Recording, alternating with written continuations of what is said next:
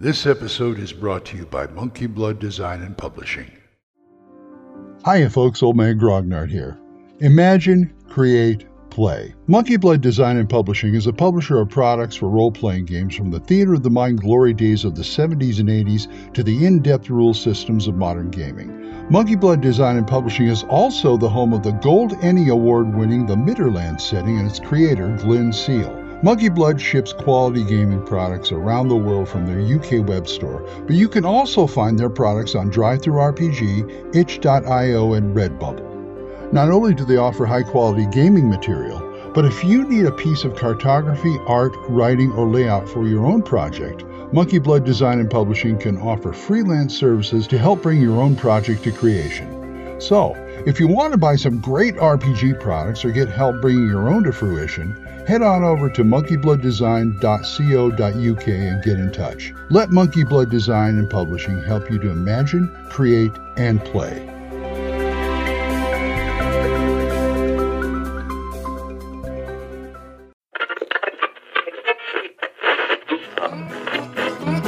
Abandon all hope, listeners. You're listening to Radio Grognard, the OSR podcast about stuff with your host, Glenn Hallstrom. Hiya, folks. Old Man Grognard here. Hope you're all doing well. It's a nice day. Hell, got me a voicemail from John Allen Large. He's talking about my uh, point A to point B episodes. So go ahead, John. Hey there, Glenn. It's John here from the Red Dice Diaries. Just listening to your From Point A to B episode. Very much agree. I think travel's a great way to foreshadow and introduce future adventures. It's also a good way to introduce recurring NPCs, like maybe the ship captain who takes them to an island, shows up as part of an adventure, or even an antagonist in the future.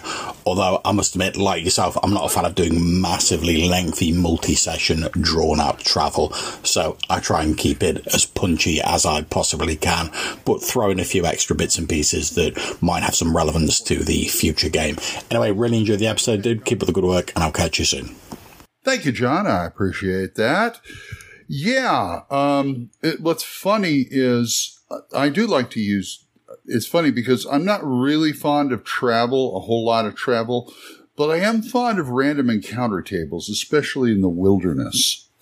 So I kind of try and strike a balance between the two of them where it's, you know, I get, you get, they get a couple of good fights in maybe, but not so long as, you know, it takes four sessions to get somewhere. You know, I'm not too big a fan of that because I usually have an idea and of how long it's going to take. And I try and hold to that. Anyway, thank you, John. I appreciate it. Oh man. You know, I was thinking today, about uh, foreshadowing. You newbie GMs should really pay attention to that because it's part of what makes the game good. Because, first of all, you have to have, well, you should have. I mean, if you're throwing it just together to delve the dungeon, but I mean, if you have a regular adventure, you should, that is overarching adventure, maybe a campaign thing, and it takes several sessions once again, I'm going to throw my throw my my cattle drive concept in again. You should have you should be able to foreshadow somehow what the what the the big bad is doing, or they should people should mention it and be scared of him, or talk about him, or or things happen because of him. I always like that. Things happen because of him, and uh, it's it's kind of fun because you really can take the PCs off guard. For instance, cattle drive. Okay.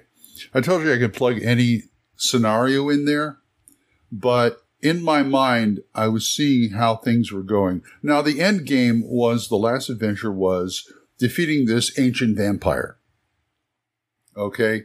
And the PCs are bringing the cattle to where his grandson purchased them, the uh, grandson, and he doesn't want that. So he is he's going to take because he's tr- he's trying to do so. It's all part of the plot of him taking over the world or whatever. But basically, he knows he's scryed. He knows that they're coming. So he will do his utmost to try and either de- de- delay or just outright obliterate. And I use that as an opportunity to give to give some PCs a heads up, or the PCs a heads up, I should say. So I had adventures, I pulled adventures, I've written adventures for this, and every time they stop, somewhere in that adventure, however many sessions it is, somewhere something's going to happen. And it's usually some kind of attack. And I try to make the attacks somewhat deadly, although they manage to, you know, they manage to overcome them. But the, I also want to make them confuse, a bit confusing because he's throwing stuff at them and trying to stop them. And things happen that they don't understand why they have. The first, the first time he did that was like the second adventure. I didn't start in the first. I started in the second adventure. And I threw a bunch of imps and other demonic, um, demonic creatures at them in an alley. And this was totally, this had nothing to do with, with the problem they were de- dealing with in the town.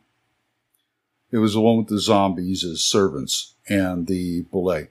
But it had nothing to do with that. I had that happen like near the end of the end of the adventure. And they, they defeat them and they disappear and they're going, what the heck was that all about? And then the next few sessions, I escalated it of like something happened to one of them. You know, maybe they were attacked or they were kidnapped and they got away by this creature or these people. Maybe somebody's, maybe somebody's spreading rumors about them or, you know, all this stuff that they don't know what it is. It's the bad guy trying to stop and keep them from getting where they need to go. And that's the kind of foreshadowing I like. You can do other things too. You can have, they can find some kind of clue like a, a note, a scrap of paper that the guy, that maybe one of these opponents they defeat from the bad guy has a scrap of paper on him, uh, detailing what, what, you know, who did, who is this guy who's, who's hiring them to do this? Or they could do, uh, they find some kind of artifact that maybe belongs to one of the bad, maybe the bad guy. And it's like, what the heck is this? Maybe they have to go find out why. And eventually they may find out, you know, uh, through the course of the campaign, what these are all about. Or maybe not. They could always be like, you know, a revelation at the end. You know, I was the one who was starting to do this. So that's kind of foreshadowing I like. You can add that to any adventure too, because it comes, it's supposed to come out of left field. It really is. And that's what I like. So what you got to do is, I know the controversial thing is t- cutscenes. I personally like cutscenes in a game. I just don't know how to implement them effectively. But they can be useful for this foreshadowing.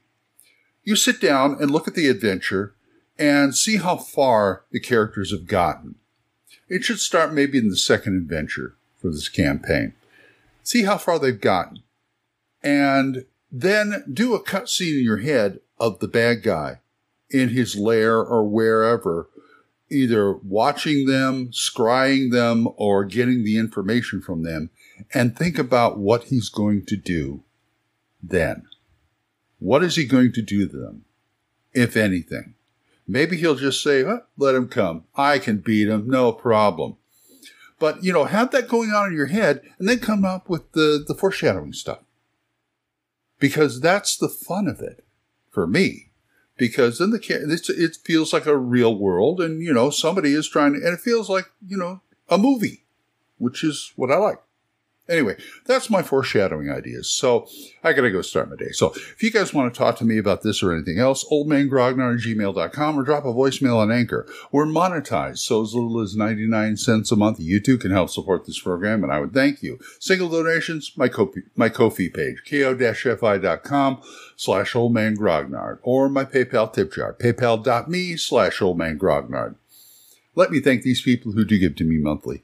Jonathan, Oliver, Gilbert, Juan Carlos, Daniel, Dan, Benjamin, Jason, John Allen, Aaron, Michael, Randy, and Joe. Thank you very much. For other good podcasts, there is Dan Gregg's The Young, Y-U-N-G, Young, Yung Grognard podcast. Kevin at the Red Caps podcast, Daniel Norton's Bandits Keep podcast, Randy and Joe's Biggest Geekest podcast, Big John Allen Large's The Red Dice Diaries, and my friend Erik Tenkar's Tavern Chat. So, until I see you folks next time, keep the dice warm, and I'll talk to you later. Bye-bye. Questions? Comments? Send them to oldmangrognard at gmail.com. We'll see you next time when Radio Grognard is on the air.